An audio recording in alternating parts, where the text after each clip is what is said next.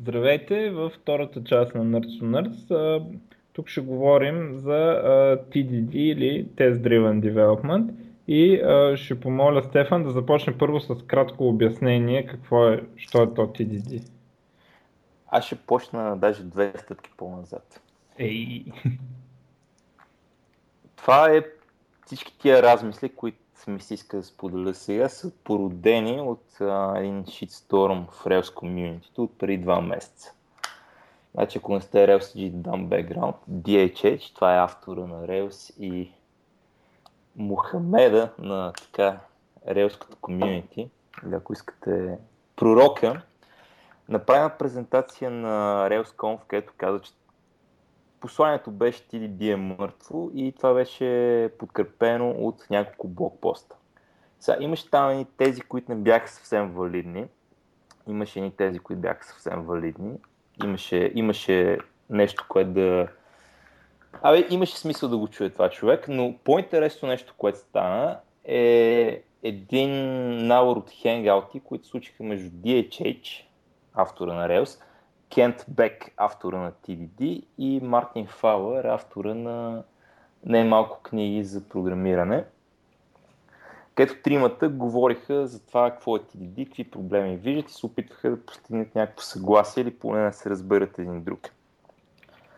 Тия хенгаути имаха 5 части и вече приключиха. Може да гледате записите от тях на сайта на Мартин Фауър ако гугълнете за EastTDD Dead, като мъртво ли е TDD, би трябвало да мога да ги намерите лесно и горещо ви ги препоръчвам, ако сте, ако сте заинтересувани от темата. Има ги там всичките гледни точки, интереси се да се чуете.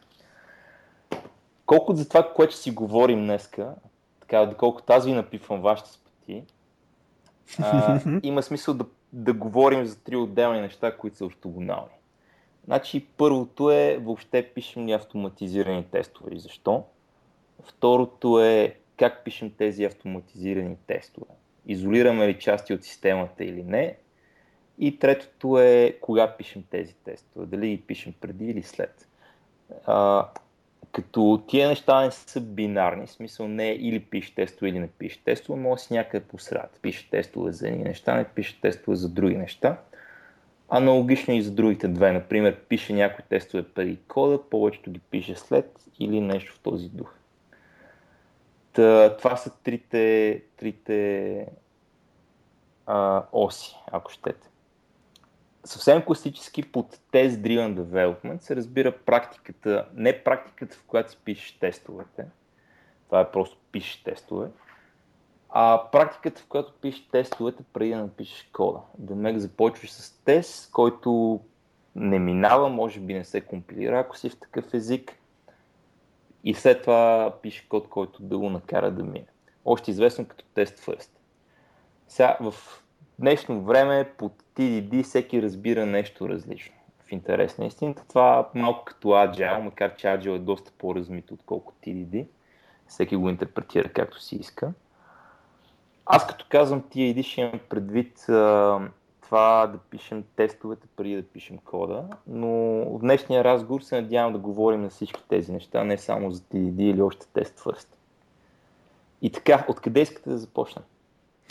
Ами, първо, откъде? Аз всъщност чак се, за конкретен език ли ще говорим или абстрактно ще бъде генерализираме TDD за всички в този разговор? Генерализираме от всякъде. А, опитвам се да говорим за по-популярните езици, като да кажем Java, Python, Ruby, C Sharp.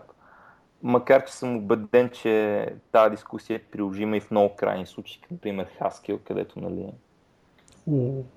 Чакай, че това не се да бях и замислил даже там как стоят въпрос. Как стои въпроса с да, TTD в Haskell. Да, много да. интересно, понеже доста хаскелисти, хаскелисти ще ти кажат, че защото имат толкова силен компилатор, нямат нужда от толкова много тестове.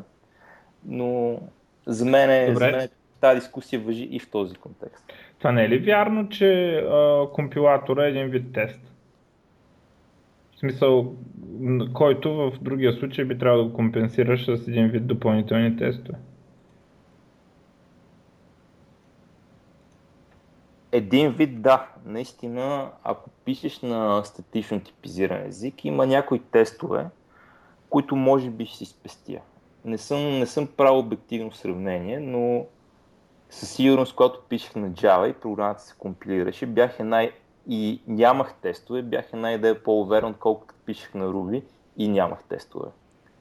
Така че виждам нещо в тази посока. Сега има грешки, които компилатора наистина ще хване и а, в като Ruby аз лично бих написал тестове за тях, но в общия случай това не биха били интересните тестове според мен. Mm. С други думи, вярно е, но за мен не е вярно за интересните 20% от цялото нещо. Вярно е, но не е важно. Да, да. За мен силата на компилатора е по-различна. Добре, а... окей. Аз имам едно нещо, което не мога да... В смисъл, само аз да кажа, че не съм запознат с темата като цяло, никога не съм писал TDD. Защото смятам, че писането на тестовете отнема много повече време от времето, което ще ти отнеме след това да, ги, да си фикснеш бъговете или въобще непрактично не, не много. И, и най-вече, мое, моето притеснение е, че тестовете не хващат неопределени ситуации. Какво им предвид? А, когато пишеш тест, ти казваш, окей, ако тази функция или метод или процедура или каквото да е било там, нали се изпълни, тя трябва да ми върне еди какъв си резултат. Въпросът е, че ти даваш някакъв определен сет от входящи данни, тя прави нещо и проверяваш изходящия. Въпросът е обаче, че ти не можеш да й дадеш... А, в смисъл, ти можеш да сравниш дали едно плюс едно ще е две. Но примерно, ако в някаква много странна ситуация или някаква верижна реакция по кода или така нататък, а, нещо се случи и твой код е спадне в някаква абсурдна ситуация, това няма да, го, това няма да се случи, защото ти не подаваш, ти, ти, ти не, не вкарваш кода в тази абсурдна ситуация. Може би не успя да го обясня както трябва. Аз Първо, че... Да? Кажи, кажи. Първо, че се тества на парче. Ти че тестваш отделни модули. Да, наистина това е правилният начин. Въпросът е, че така не можеш да хванеш верижна реакция. Когато издънката на един модул, сам по себе си той работи, но грешка в този модул рефлектира в друг и тя ескалира и в един момент накрая се трещи ти правиш тестовете индивидуално. Аз не знам, доколко, доколкото знам, TDD-то не прави комплексни тестове. Да, може да направи хиляда теста, но тест на хиляда отделни модула. Не прави тест на цялото нещо. Отделно, той не може да ти хване тези ситуации, които са неопределени. Да, ти очакваш да получиш едно, да го събере с едно и да ти върне две. Но какво става, ако получиш, примерно, floating point и получиш нали, 1,1, примерно? Може би не е добър пример. Дай първо да уточним какво има пред TDD понеже а, аз пак казвам, аз като казвам ти един, преди това да пишем тестовете, преди да пишем кода, а не това да пишем тестове по принцип. И също така, пишейки ги преди кода, да използваме фидбек лупа там. А, Добре. Така че не мисля, че говори за ти един, мисля, че говори за тестовете. Той се изказва срещу текстове, тестовете по принцип. Uh-huh. Да. Също а... каза ти един за това. Окей, okay, да, моя грешка. Пак казвам, некомпетентен съм в областта, признавам си ръка на сърцето, не съм го писал, защото не го разбирам. А иначе, като си говорим за автоматизирани тестове, един от начините, по които мога да ги разделиш на юнит тестове и integration тестове. И един юнит тест ще тества малко парче от системата, докато един integration тест ще тества цялата система. Примерно в един проект, който аз имам, един integration тест, да кажем, би регистрирал потребител, би опитал да купи нещо и би видял какво става, ако, ако покупката не мина. А, така че с автоматизиран тест мога да тестваш и голяма част от системата, нали? цял слайс от нея. От край до край може да я тестваш.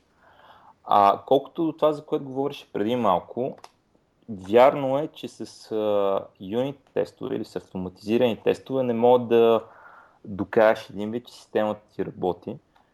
Обаче за мен това не е причината аз лично да пиша юнит тест. Аз имам няколко причини и най-голямата ми причина е свързана с една такава, да я наречем не поговорка, но нещо, което много често се чува в а, разработката на софтуер и то е работи ли, работи, не го пипай. и аз съм много голям враг на този начин на мислене, защото не мисля, че това е начинът по който мога да направиш добър софтуер в средносрочен план или въобще какъвто и да е софтуер в дългосрочен план. Нали, винаги се получава така, че софтуерът ти става по-крапи и по-крапи и има нужда да мога да го дрижиш по... В смисъл да мога да го разчистваш и да, да рефлектираш него какво си научил. И за мен, за мен това е силата на тестовете. Нали, тук, ако се върнем към тия три неща, за които си говорих в началото, по линията защо имаме тестове на първо време, на мен тестовете ми дават една увереност да променям системата. И тази увереност е важна, не само защото ако тръгна да направя някакъв рефакторинг, съм по-сигурен, че, ще съм по-сигурен, че няма щупя нищо с него, но защото ако имам тестове, съм по-склонен да почна да рефакторирам, отколкото ако нямам тестове. И това с времето се наслагва. Добре, е, че сега. Каква е разликата между юнит тестовете и TDD? В смисъл, TDD е Test Driven Development, т.е. ти пишеш тестовете преди да пишеш кода. Нали? Да. Правилно ли разбирам до момента? Uh-huh. Как ги пишеш тези тестове, ако не са с юнит тестинг? Така. Не, с юнит тест, TDD е вид юнит тестинг. Вид Искате ли, да, подход. искате ли да въведа малко понятие? Да, Така. дай, че явно съм още по-незапознат, отколкото си мислех. Първо правим оговорка, че това е начинът по който аз разбирам нещата. Не съм единствения, който ги разбира. Така оповавам се на терминологията, на доста популярна терминология в, в това комьюнити, но други хора могат да ги разбират различно. След този дисклеймер, Unit Test е тест, който тества точно едно определено нещо в а, системата. Например, един класа за пари или класа за стрингове или класа за масиви или някой контролер някъде и така нататък. Integration тест е тест, който тества няколко неща едновременно. Те могат са две неща, например класа за потребител, който трябва, т.е. някакъв юзер сервис, който би трябвало да праща имейл, нали, тук тестваме пращането на мейл и юзер сервиса, може да тества и голям слайс от системата. Нали, попълваш нещо във формата, натискаш бутон и вие ще си получил имейл. Така, и това става отново с същите инструменти като юнит тестинга. Да, с малки вариации. Например, за, Да. за юнит теста, ако сме в Java, не ти трябва нещо повече от JUnit. За integration теста ти трябва нещо като Selenium. Uh, извиняй, за някои integration тестове, такива, които попълват форма, ще ти трябват нещо като Selenium. Но в общи линии става са ни същи инструменти. Сега, TED е подхода, в който пишеш тези тестове преди да напишеш кода, който да ги имплементира. Ако аз искам да напиша, да кажем, функцика, която подрежда, не знам, подрежда хората от най-надежден към най-ненадежден, при да почна да пиша какъвто и да е код в тази функция, ще напиша тест, който създава двама човека и казва, че след като подам тия двама човека на тази функция, първо ще е надежния, после ще е ненадежния. Това е TDD. Тънка, но съществена разлика. Едното е подход, другото е практика. Така. Ясно, това го разбрах.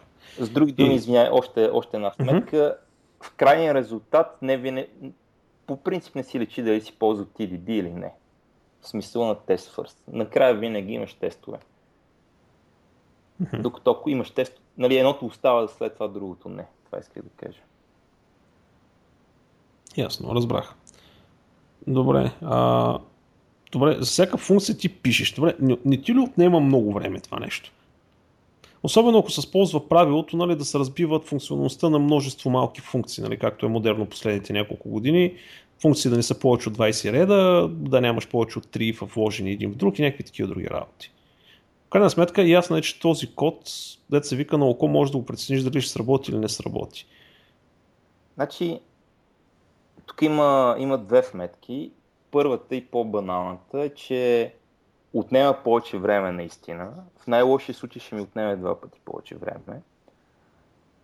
Но скъпото нещо в софтуера, нали, твърди, твърди така фолклорната мъдрост, че скъпото нещо в софтуера не е писането на кода, а поддръжката на кода. Мгм.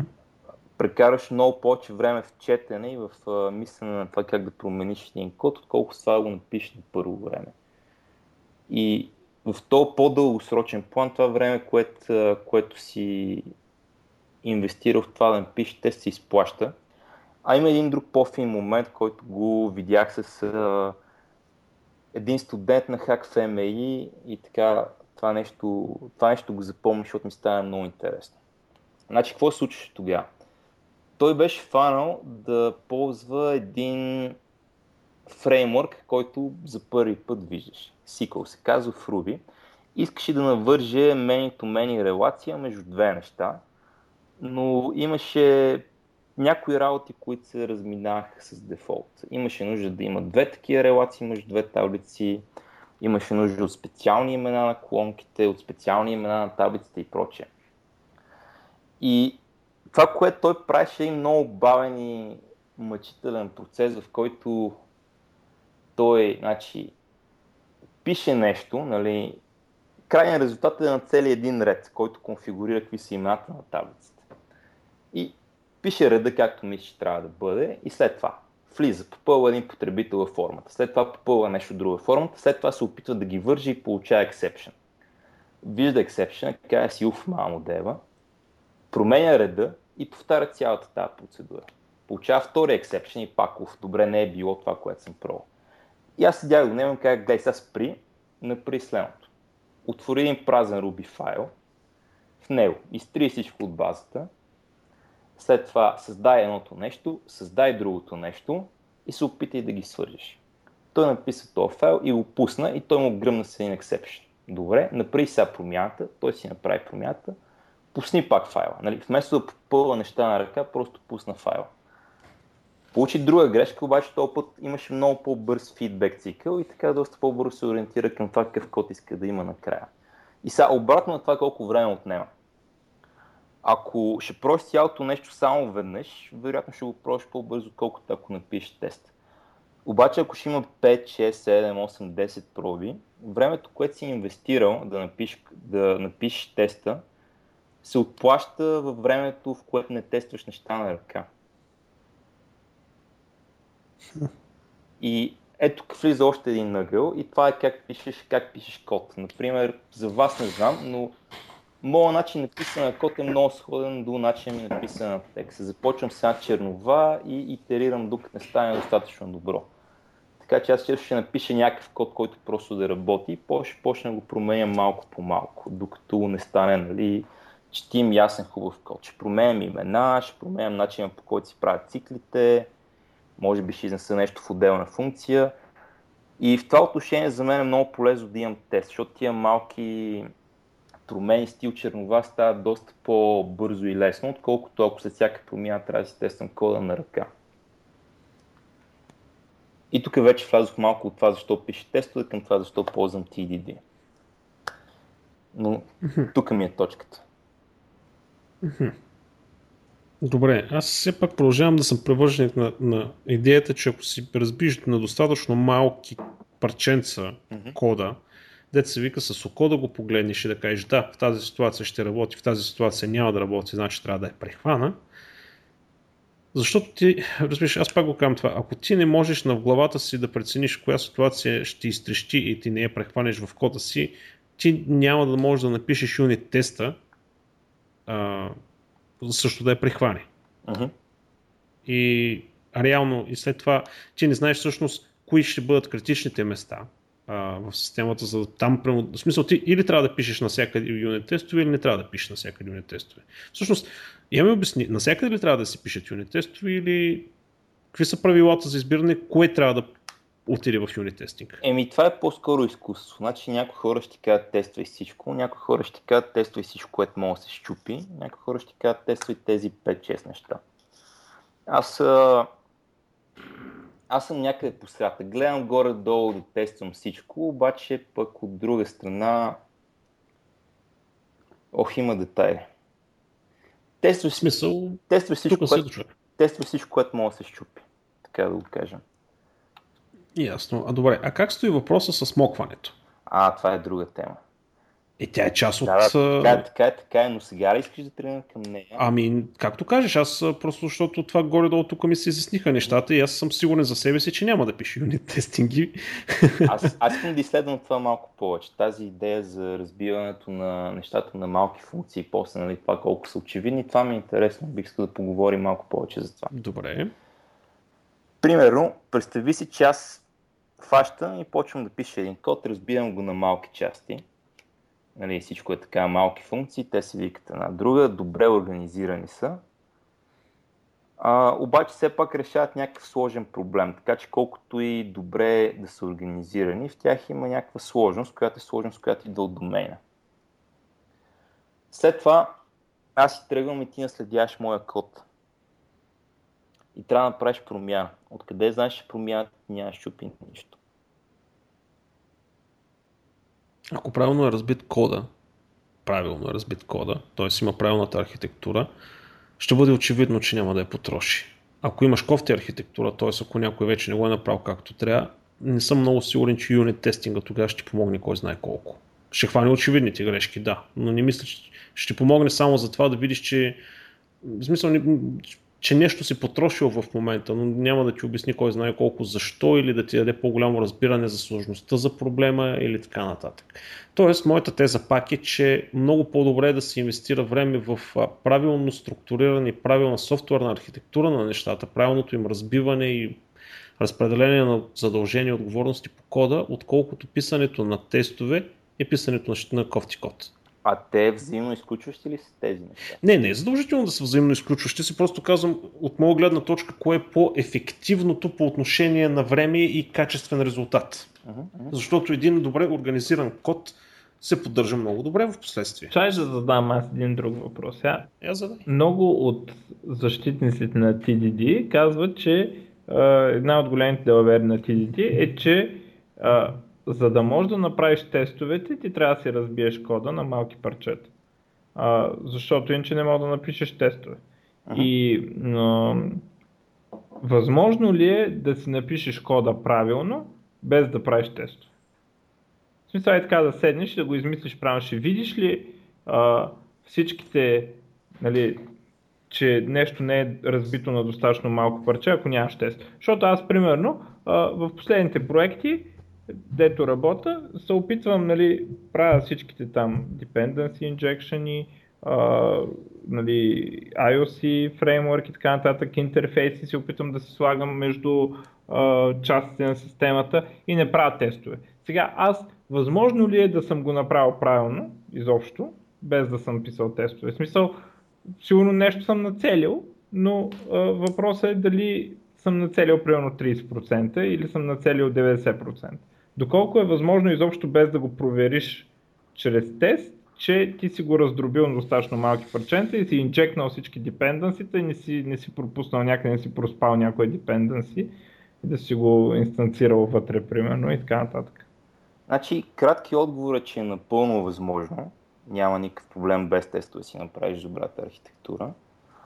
А, средно дълги отговор е, че ролята на тестовете в правенето на архитектура структура са още един input point, от който да взимаш информация. Нали, още едно нещо, което ти дава информация как да, кое, кое е по-добрата архитектура. И най-дълги отговор е, че докато е вярно, че в някои случаи нали, TDD може да ти помогне да те тласне към по-добрия дизайн, има го и момента, в който ако не внимаваш или по-скоро не си много сигурен какво правиш, има как дито те тласне към по-лошия дизайн. И това беше един от uh, поинтовете на DHH в тази презентация. Това последното той го нарича Test Induced Design Damage, доста е забавно. За него също искам да говоря малко по-късно, само отварям скалата в момента. Но е напълно възможно да си направиш тестовете, да си направиш дизайна добър, без да имаш тестове. Въпросът е, че тестовете би трябвало да ти помогнат, за това да си направиш дизайна по-добър, по същия начин, по който ще ти помогне и това да направиш прототип или това да си по-запознат с някакви концептуални принципи или това да кажем да ползваш а, някаква среда като Spring, например, която ще ти даде рамки за някои неща. Значи тук общо взето пак монетата си има две страни. Има и предимства, има и недостатъци. Въпрос на начин на използване на лично предпочитание се оказва mm-hmm. до момента. Аз, би, извиня, аз бих заместил лично на, с екип, разбира се, понеже ако аз ти работим заедно е, и да. ти, ти искаш да пишеш тестове, аз не искам да пиша тестове, това, което трябва да направим е да изберем какво ще прави екипа, нали, а не какво ще правим по-отделно, но да, Да, тук си прав, аз съм се скривил малко, че последните няколко години винаги работя самостоятелно. В смисъл в екип, но така се разпределят нещата, че съм самостоятелен и uh-huh. някак си не, не, не, не мисля директно за екипа. А, добре, а, да, да продължим ли нататък, примерно замокването, другото нещо, което аз не харесвам. Аз искам, искам да питам за социалния аспект на това. Значи аз съм писал тестове съвсем малко, само в един проект. Защото решихме, че ще се пишат тестове и Супер, никой не пише тестове. Само той, дето настояваше да пишем тестове, само той пише тестове накрая. И, нали, кой трябва да накара да ги пишем тези тестове? Ами аз ще... така стана, че... Аз ще задам въпроса така, кой трябва да ви накара да правите четим и разбираем код? Или, примерно, да направите добре разделен леер дизайн. Ми, според мен е единството, което ме кара да правя това нещо и то когато ми е кеф, е, че така ма кеф и да го правя. Аз, значи, между другото, в преди, не, не от последните ми два, но предишния проект преди това имаше доста лош код и така, дори за моите сравнително ниски стандарти за качество на кода беше лош и се оказа, че не е много голям проблем лошия код. Не знам, така ми се стори. В смисъл, че е overrated добрия код и, и че всъщност няма чак такъв голям проблем кода да ти е лош. Така установих. Е, аз... естествено, зависи от размера на проекта. Да, аз, аз бих казал, че много зависи от проекта в интерес наистина. Да. И много зависи от, от какво ти се налага да правиш този проект. Например, а, има, има някои вектори, по които, по които лошия код много почва да боли. Да кажем, имаш нужда да направиш някакъв скейлинг, но понеже кодът е лошо написан, не можеш да скелнеш, понеже трябва да рефакторираш. Или искаш да имплементираш някакъв нов фичър, но понеже кода не е добре написан, новия фичър е 10 пъти по-труден за имплементация. Така че от тия неща зависи дали лошия код би те пляснал през ръцете или не според мене. Но в моя опит лошия код обикновено те пляска през ръцете. До сега рядко съм попадал на лош код, който съм наследил от някъде и той не е бил проблем поне по два различни начина, да кажем. Едно скейлинг, друго имплементиране на нови фичери. А, тъ, на въпросите ти кой трябва да накара екипа да пише тестове, това е същия човек, който трябва да накара екипа да ползва някакви, някакви да ги наречем добри практики. Нали? В най-добрия случай самия екип би трябвало да е така достатъчно дорасъл, че да може някой да каже, абе хора, ни трябва ли dependency injection или трябва ли ни тук нещо като JSLint или трябва да ни тестове, дайте да поговорим и да пробваме как ще проработи това нещо за нас и така нататък. Нали, не, не, не менеджмента да каже ползвайте TDD или ползвайте Dependency Injection или ползвайте Pair Programming, защото така, така не става. Сега, тук има един момент да вмъкне един аспект на... Значи, общо взето, повечето програмисти сме някакви, така, как да кажа, особени характери. А, а, и прямо като ни Първо на мен не ми харесва това нещо. Аз се представям, мен си идва някой и ми казва, пич в следващия проект, нали, който е прямо 30 хиляди реда код се очаква да бъде приблизително, нали, ще трябва всичко да ти бъде тествано с юнит тестинги. И аз знам как ще се почувствам. И аз знам, че тази работа няма да я свърши. И ще съм готов, нали, деца се викат, буквално да напусна я работа, а, или да сменя проекта, или да направя някакви други гимнастики, за да не стане по този начин, защото просто не, не, не ми харесва. А, мислиш ли, че някой като те засили да го правиш това нещо и ти го правиш с нежелание, ще го правиш. В смисъл, простички ми въпрос. Аз не мисля, че ни, не мисля, че каквото и да е свързано с програмиране ще стане по нежелание. Нали? Ако аз те накарам да пишеш на Руби и ти не харесваш Руби, няма станат нещата. Ако аз те накарам да пишеш на... Ти ще кажеш няма да стане. Колко JavaScript съм написал, няма стана добре, може би. Или при малко те накарам да пишеш на Кубол и ти не харесваш Кубол.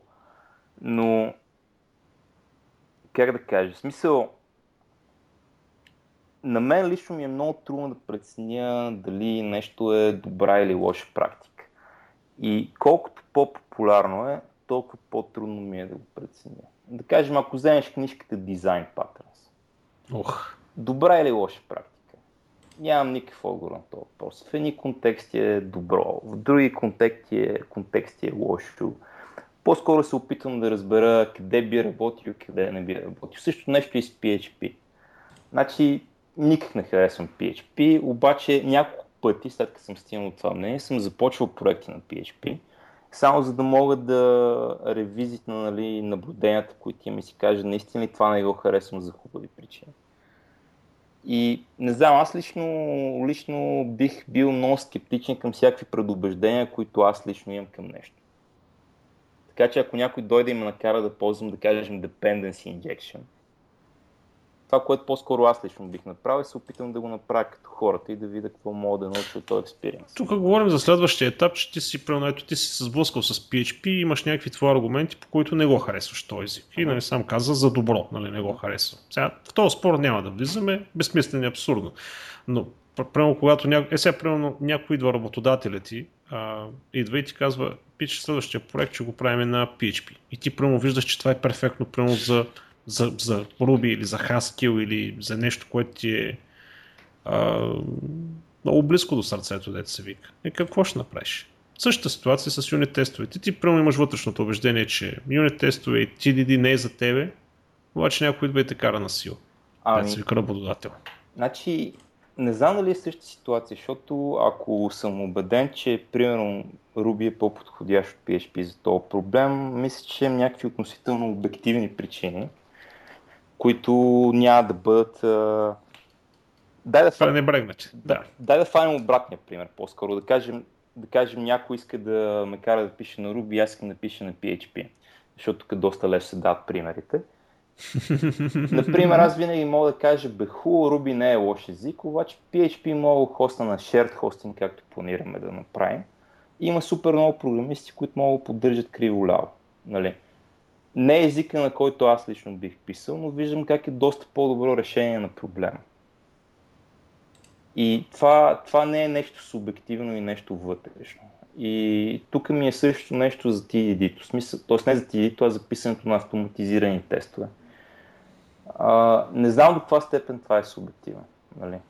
Не знам до каква степен, примерно, това, че ти не си харесал експириенс от писане на тестове, се държи на фундаментално различни сте и не знам до каква степен се дължи на това проси го в лош контекст, проси го по грешен начин и е такива работи.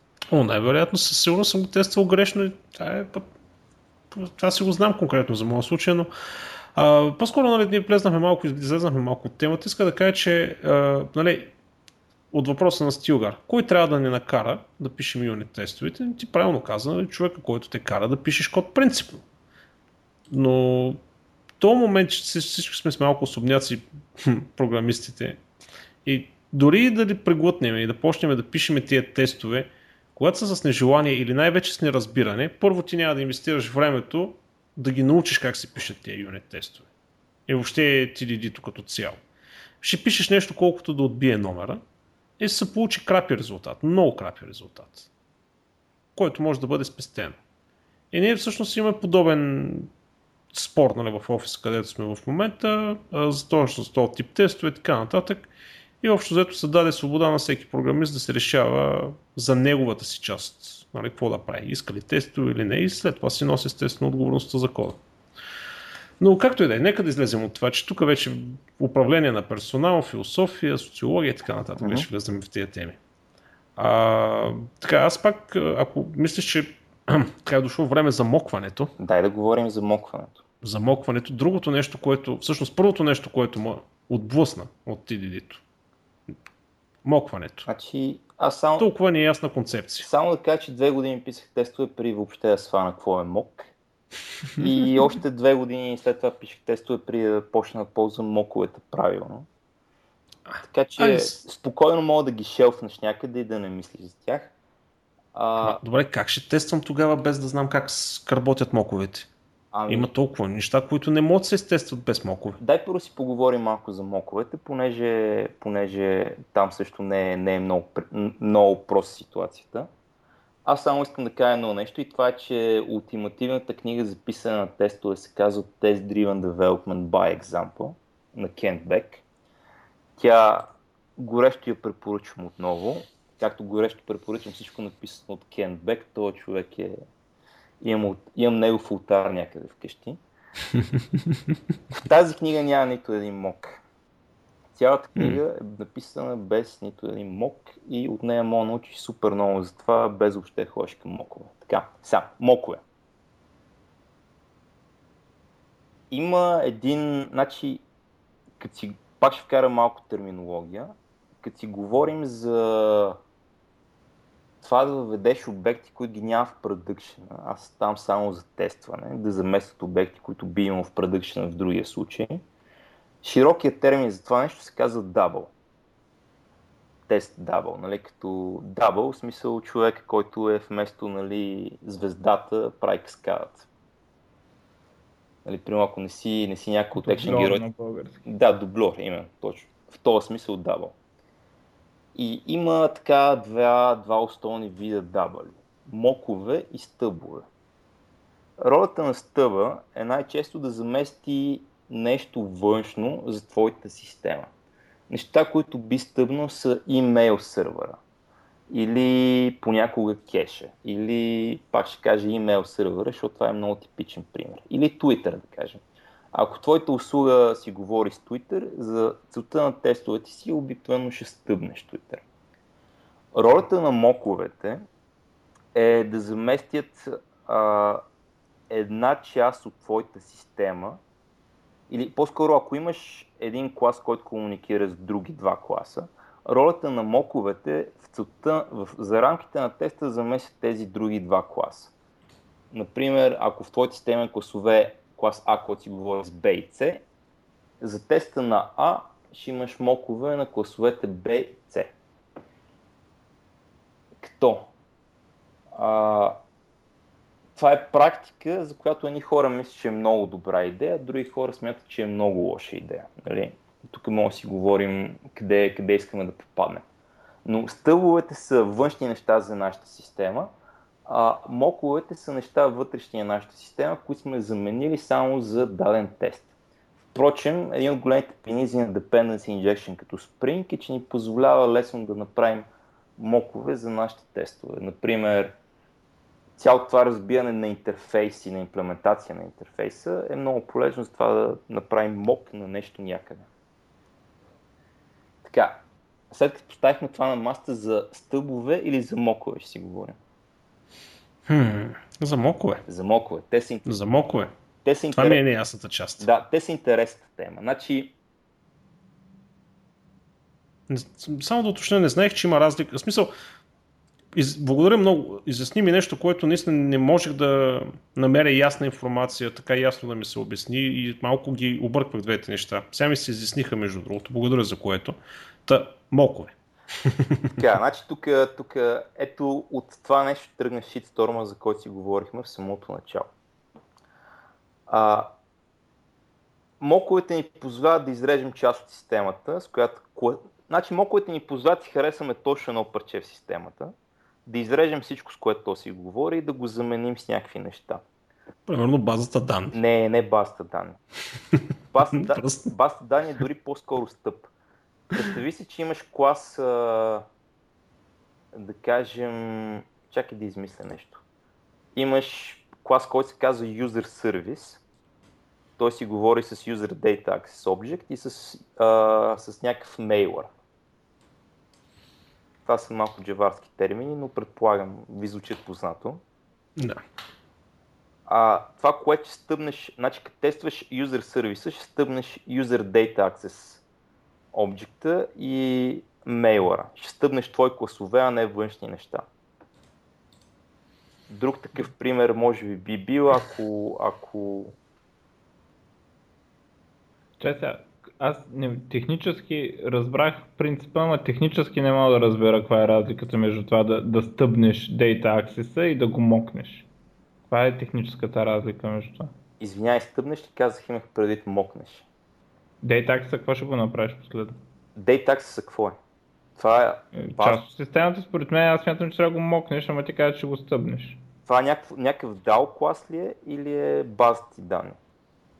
Еми, DAO клас. DAO класа ще го мокнеш. А ако искаш да тестваш самия този клас, тогава ще стъбнеш базата.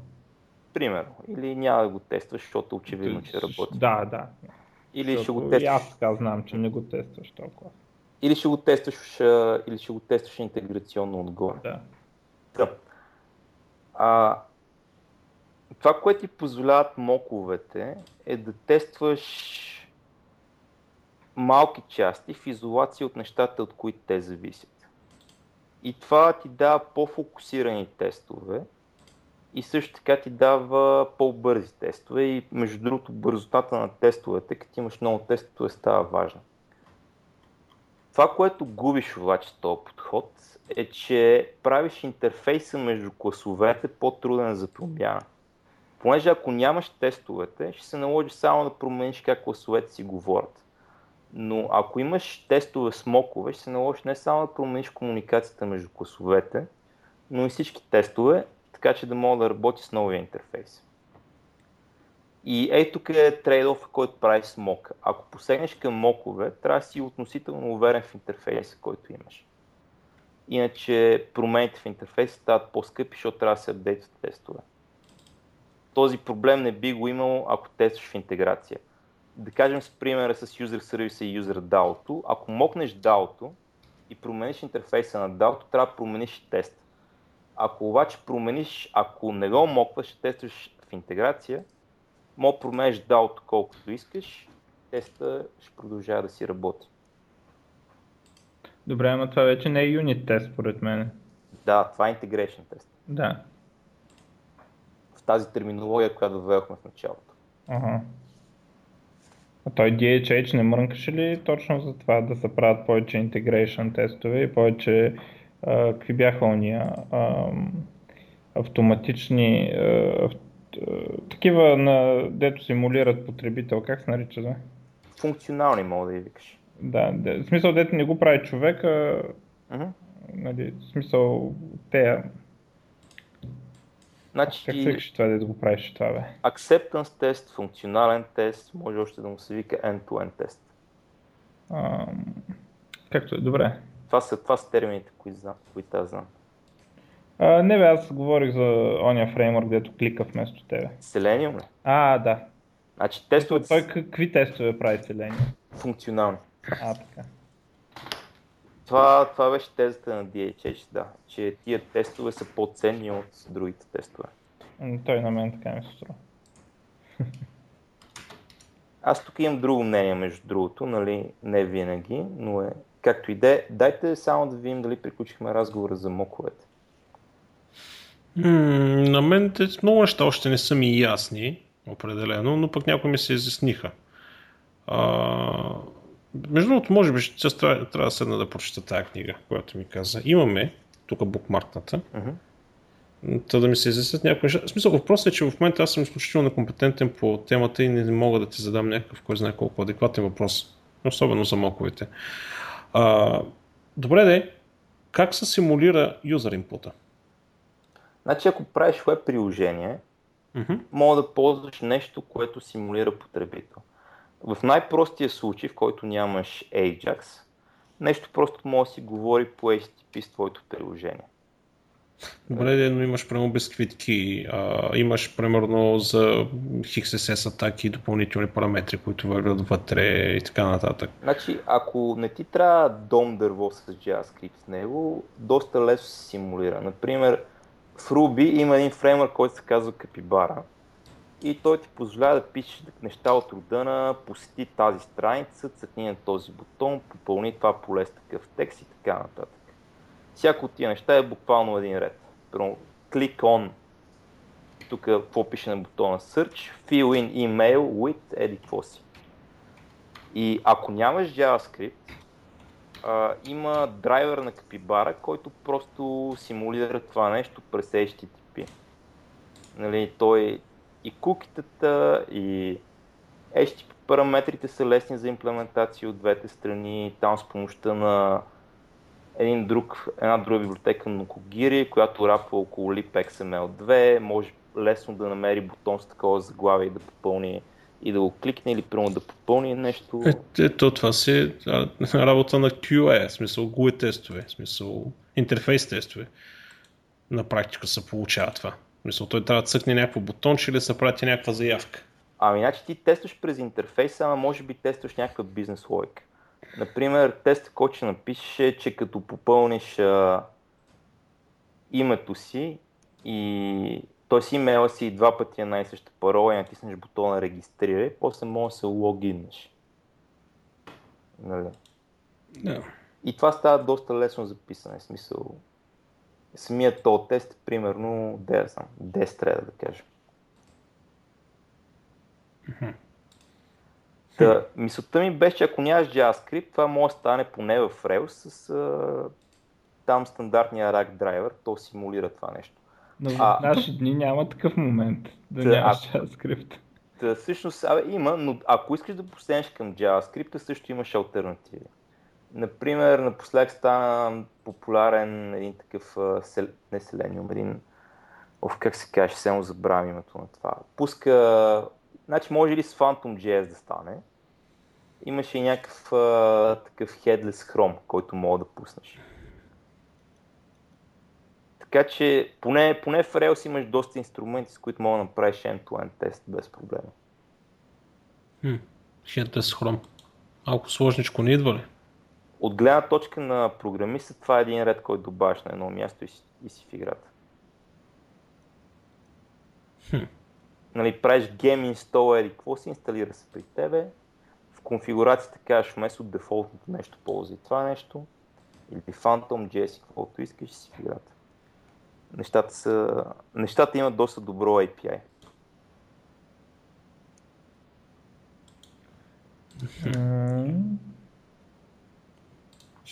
Мисля просто в момента. Мога да фърлите един поглед на капибара в интерес на истината. Това е японско ли е пак? Това е Ruby. Не, капибара. Имаше един друг фреймър, който се казваше WebRat, като WebPlug. И един mm-hmm. пич искаше да пренапише по-готин, който кръсти капибара, което е възможно най-голямата мишка, която съществува. Капибарата е вид мишка. О, боже. Е, сега ще ви фърля един линк, ако искате в чата. Аз гледах, четох за Ruby и той е, как се каже там, японецът, дед го е направил, а, нали, казал, че Ruby следва принципа в least surprise.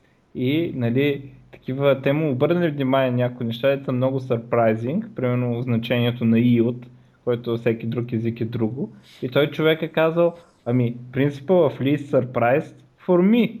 Нали? Обаче той човек е японец. Нали? А каквото изненадва японците, нали, обикновено не е също да изненадва другите хора. Да, аз между другото, това, да, това имаше линк към... Това беше една дискусия в мейлинг листа на Ruby. А, макар, че, както и да е, да, нещо горе-долу такова се беше случило. Капибара. Аз ще видя на Википедия как изглежда. Голямо и, Като- голямо като голям, бо... Да. като голям бобър. О, не. Не с два зъба отпред, нали така. Добре, де. А, пак аз започнах с този въпрос. Според тебе, в крайна сметка, времето за писане на всичките тия тестове, крайна сметка, дали е оправдано? Окей, ясно е, че в последствие за съпорта и при развитие на, на кода, нали, пускаш се тест, всичко е окей, ясно е, че поне не си потрошил нещо брутално. Заслужава ли се според теб? Защото това не е лека задача все пак. Всяко едно нещо да му напишеш съответния тест. Това е буквално почти два пъти да си напишеш кода. Значи, в моя опит си заслужава. В моя опит, в моментите, в които съм съжалявал, че съм писал тестове, е било когато още не съм знал как се пише тестове, така че да са полезни за в бъдеще. Има доста неща, които човек трябва да сване, за да мога да напише тестове, които осложняват поддръжката вместо да затрудняват поддръжката, но определено си заслужава. Значи, тук идва момента да кажа моето оплакване от а, тестовете. По принцип аз така смятам, че въпреки, че нямам чак толкова много опит, както казах, смятам, че има далавера от тестовете като цяло за проект, който продължава да кажем повече от 6 месеца. Има, има повече от двама програмисти, има смисъл, за мен няма особено съмнение в това. Обаче, ето сега, като го погледнеш от гледната точка на програмиста на заплата, а не на началника, какво се получава? За мен, според теб, кое е най-интересната част от програмирането по принцип? Така, от всичките неща, ето ги правим като програмираме, кое е най-интересното? О, това е много труден въпрос. Добре, за мен е почти безспорно е дебъгинга. Най-интересно, най-креативно. Не, че не псувам, псувам, а ми е много забавно. Нали? И, и за мен е дебъгинг. В същото време тестовете ми се струват, може би, най-скучното нещо, което може да се прави. И така като програмисти, ние изтъргуваме най-интересната част от нашата работа за най-скучната част от нашата работа. Това е прецакване, според мен. Аз не знам дали дебъгинга ми е най-интересен. Нали, е, на мен ми е. Поня... Понякога е голям купон, но за мен е по-голямата ценност е да продуцирам работещ софтуер с добри темпове и всичко, което мога да ме спъне, гледам да го избегна по някакъв начин. Добре, така, че... е, имаме различни, ти, ти като началник разсъждаваш. Абе, не, бе, не, не разсъждавам като началник, бе, стига, не де. Разсъждавам като човек, който пише софтуер.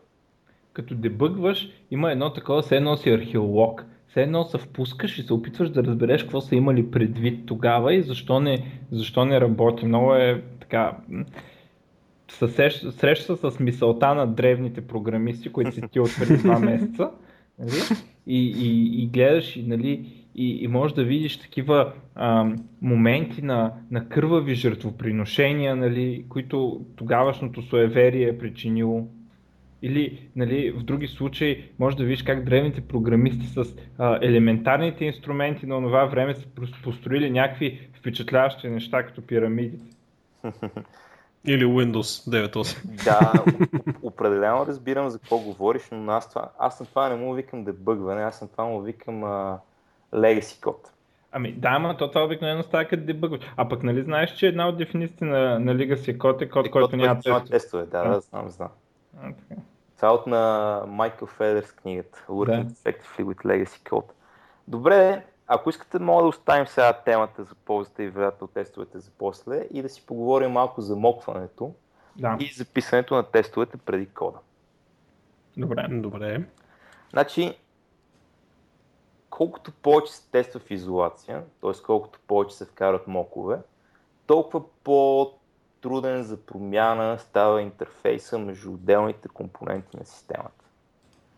Отново да дам пример. Ако имаш един тест, който попълва формата а, и за него имаш user service и user DAO, когато решиш да разбиеш тия два класа на три други, няма нужда да променеш тест. Докато те правят също нещо, просто рефакторинг. От два станали три, теста продължава да работи и стига да не си чупи функционалността. Ако си тествал някои от тия неща в изолация обаче, юзер, да, юзер сервиса. И след като ти разбил DAO-то на две други неща, да кажем, тогава се налага да промениш стабилно теста на юзер сервиса, така че това, което си е говорил, което е моквал до момента единия клас, да моква вече другия и така нататък. И тук идва големия трейд-оф между двете неща. Има смисъл да вкарваш мокове, в а, ситуации, в които си уверен, че дизайна е относително... Абе, по-рядко се променя. И обратното, когато имаш голяма несигурност за това какъв трябва да бъде дизайна, тогава интеграционните тестове са много по-ценни от а, изолационните тестове. Тогава мога да променям дизайна както черновата и беловата, когато имам интеграционни. Това е едната мисъл за моковете. Другата интересна мисъл за мокове идва от една друга презентация, която предлага контратезата. Презентацията се казва Integration Tests are Scam. Като нали, integration тестовете са измама. И Пич имаше много интересна гледна точка там. А, най-основният му аргумент беше са супер бавно. И примерно, представи си, че имаш проект с супер много тестове колко от тези тестове тестват създаването на потребител? М. Вероятно всички, защото всеки има нужда да създаде потребител, за да направи нещо. Но колко теста за създаване на потребител имаш нужда? Нали? Един. Нали, освен ако няма някакви специални случаи, тогава втори, трети и пети.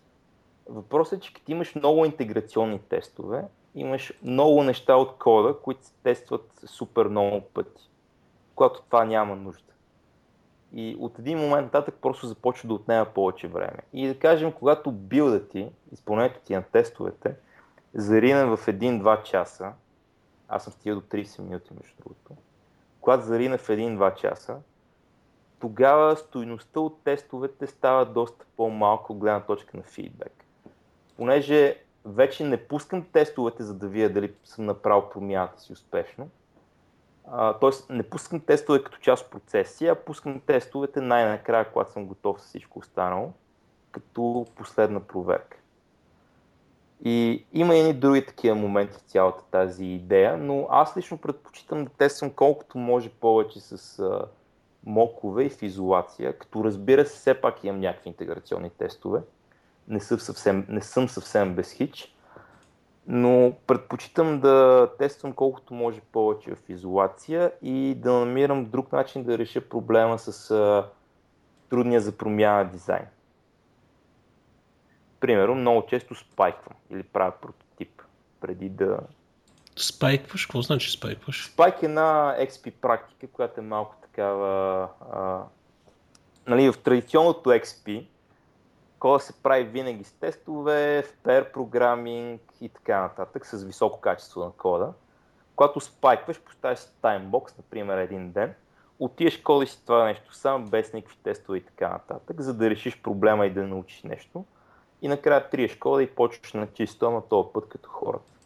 Да разбереш по-ясно проблема, който трябва да решиш. Да, нещо като прототип е, само дето вместо да пише нещо на страни, имплементирам го в кода колко да разбера, без въобще да мисля за тестове и качество. Трия го, трието е много важна, важната част и след това почвам на чисто. М, Спайк, като, Като пик, като, пик, като... точно така. Да. Е, не знаеш, че така се казва. Примерно има, има някои хора, които нали, твърдят, че всичко трябва да се тест драйва с писан. Нали, първо трябва да си пишеш теста и да оставиш теста и ръководи дизайна. Аз това не винаги съм съгласен, аз понякога ще спайкна, за да знам какъв дизайн да има. Понеже смятам, че ако не пиша някакъв код, това ще ми даде по-добра представа как да реша проблема, отколкото ако почна да го ухажвам с тестове. Тук съм напълно съгласен с тебе. Между другото. В крайна сметка, сега... Хм, Не знаеш, че така се казва просто, не го бях чул като термин до момента. Се оказва, че несъзнателно го правя. Това нещо. Впрочем, пак нали, много зависи от ситуацията. И, нали, както всичко в програмирането, it depends, ама... Да. Ин, ин, интересна практика, интересен подход е за едно или друго. Добре. А, така, какво остана още ос- основно от Още, TDD? още един ъгъл около цялата тази дискусия, свързан с TDD и SDEP. Мгм. А, и то следния. Вие чували ли сте хексагонална архитектура? Или шестоъгълна архитектура? Не. Аз Това чух е- от тебе на Пловдив Конф, ама успях да го забравя, да подтисна спомена. Това е, значи, това е интересна идея. А, нали, класическата архитектура, прямо по книжките на Фауър и така нататък, е разделена на слоеве. Нали, приложението ти е разделено на слоеве и всеки слой говори с по-долния, но не ходиш нагоре. Това е layered архитектура. А има една идея на пич с а, особено фаличното име Алистър Кокбърн, а, която е шестоъгълна архитектура, където идеята ти е по-скоро да... Няма мога да обясня за 10 минути, най-малкото, защото не ми е любимия подход, но идеята е бизнес логиката ти е в центъра на системата, нали, то ти е най-вътрешния слой, ако щеш, и всякакви неща като веб фреймворк, потребителски интерфейс, базата данни, а, се навързва с тях под някаква форма на индирекция. Така че, примерно, да мога да заместиш базата данни или да мога да заместиш веб сервер или да мога да заместиш веб фреймворка, но бизнес логиката ти остане непокътната. Това е такъв много екстремен, така, много екстремна архитектура, в която имаш доста... Нали, на фона да сложиш всичко на едно място, примерно, или да го разбиеш на слоеве, това е доста повече работа, за да получиш а, някаква форма на изолация. Извинявай, ма не е добра практика, принципно бизнес логиката да бъде изолирана винаги от системата. Аз винаги съм си мислил, че това е правилният подход. Бизнес логиката ти трябва да бъде съвсем отделен слой. Трябва да има някаква форма на изолация, това съм съгласен. Обаче ако реша да ти заменя в твоето приложение а, PostgreSQL с MongoDB, какво трябва да променя? Трябва ли да пипам класове на бизнес логиката ти? Не. Ако е правилна архитектурата, не трябва да се пипне, трябва да се сложи услойна абстракция над нея, който да се, евентуално да се погрижи за тия, за тия неща, конкретно за базата, да оправи. Добре, но да кажем, имаш един метод, който ти връща всички а, потребители, които трябва на днешна дата да платят някаква, да, да платят някаква сума пари. Така. Това метод е несъмнено бизнес лойка и несъмнено по някакъв начин трябва да си говори с базата данни. Точно. И сега въпросът е в едно Java приложение, да кажем, или ако искаш в едно .NET приложение, как ще го направи? Мога да ти кажа на PHP и на Python как ще стане по лесен начин. Не знам колко е приложимо за Java и за .NET. Ще кажа .NET, едно link query и отдолу, независимо каква е базата, трябва да има link provider, иначе един .NET програмист, уважаващ себе си, не би я ползвал. А, така Mongo, е, но, не Mongo, това е положението. но примерно в това link query ще имаш, да кажем, записано в базата, ще имаш една таблица users и една таблица subscriptions. И link query по някакъв начин ще знае за тия две неща, нали така? Да. Какво става, когато минавайки към Mongo, ти примерно минаваш към съвсем различна структура.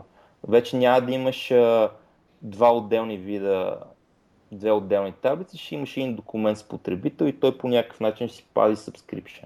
Аха, Е, ето да кажеш, е. трябва да се промени link query Да. Чакай, чакай да. Ти минаваш от релационна на документ на база Да, да, да. данни. Това е много, е- това е, ти, това е А как много екстремно а, това. По... Добре, а как ще стане по другия начин? с, с а, хексагоналната Да. архитектура ли?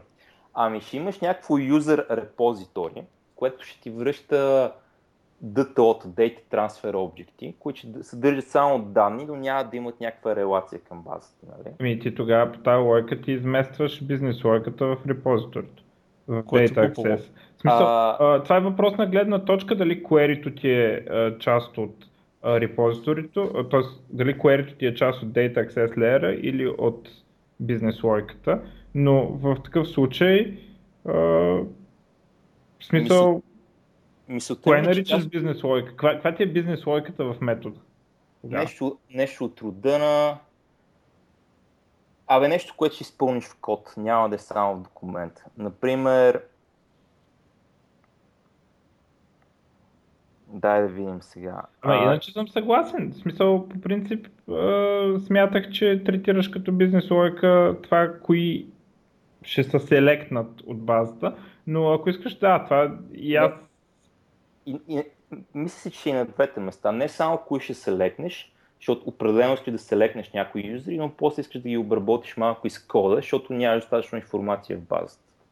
Например, имаш различни планове, информацията за плановете ти е в кода, трябва да викнеш някакъв метод, за да видиш този потребител кога ще експарне. И тук е разликата между, между layered архитектурата и хексагоналната архитектура, е, че в един случай ще имаш много такава тънка, т.е. твърда граница с това user repository, което ще ти върне някакви обекти и после много го преимплементираш. А пък в другата архитектура а, ще мога да си направиш link и query-то и после ако ще, ще минаваш на Mongo, ще трябва да промениш query-то очевидно. Да, ми, да, ама аз в, в практиката така почна да си мисля, че това е репозитори, това е overkill, ама... Е, А, да, то- сигурно ако искаш Mongo да минаваш на Mongo или на нещо, то има и по-екстремни неща от Mongo. Точно, точно това ми беше мисълта, че нали, нито едно от тия неща не е универсално. Има някакви ситуации, в които репозиторито е доброто решение. Има някакво някои ситуации, в които Active Record, нали, това, което комбинира бизнес логиката и, а, и това и примерно ORM на едно място. Да. да То линк е, е такова нещо, нали? Да. И, и, но има ситуации, в които това ще е по-доброто решение, има ситуации, в които още по-просто решение ще е по-добро. Нали? Много зависи от контекста. А, въпросът е, че колкото повече се опитваш да мокваш, Демек, колкото по се опитваш да нацепиш системата на отделни части, толкова повече вървиш към тази крайност на хексагонална архитектура. В смисъл такъв, че а, тестването с моковете тласка на там. И това просто не е добро решение за всички ситуации. Има ситуации, в които, както ти каза, това би било overkill. По-добре е да имаш по-прост код и съответно да тестваш интеграция, не в изолация.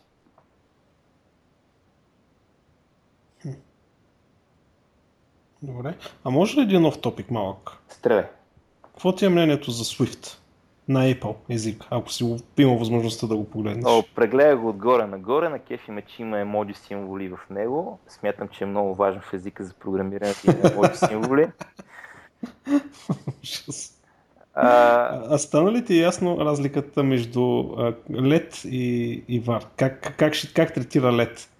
Или, не, или не, не, не успя да... Аз не успях да намеря информация. Как ще третира LED?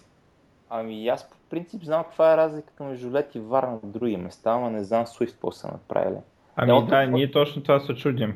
Да, и това се чудим, защото някои от примерите, които гледах малко не ми, не ми се вижда да работи по стандартния начин, нали, по този начин да променят скопа, защото не би трябвало толкова код да работи, явно има друго поведение на LED. Вара, вара моли да се променя.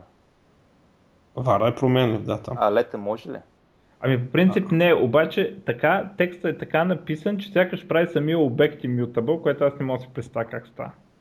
Ма така, така го рекламират. Като направиш лет и става immutable. И сега как, как става тази работа? Не е ли по-скоро, че лет е нещо като константа? Ами, варе... е value. Лет е value.